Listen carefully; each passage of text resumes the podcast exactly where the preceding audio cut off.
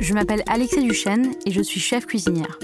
J'avais très envie de vous raconter mon combat pour qu'on sache comment on se nourrit, comment on cuisine et quel impact ça peut avoir sur nos vies. Effectivement, il y a une croyance encore excessivement répandue que on peut plus manger au petit déjeuner ou que c'est plus important que les autres repas.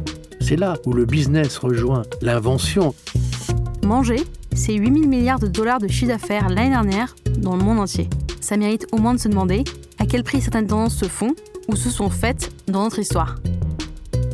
On est en pleine guerre froide. Les liens entre le pouvoir et les pionniers de l'exploitation industrielle de la banane sont très étroits. La peur rouge va légitimer le coup d'État. L'histoire de la banane, elle nous raconte ça aussi.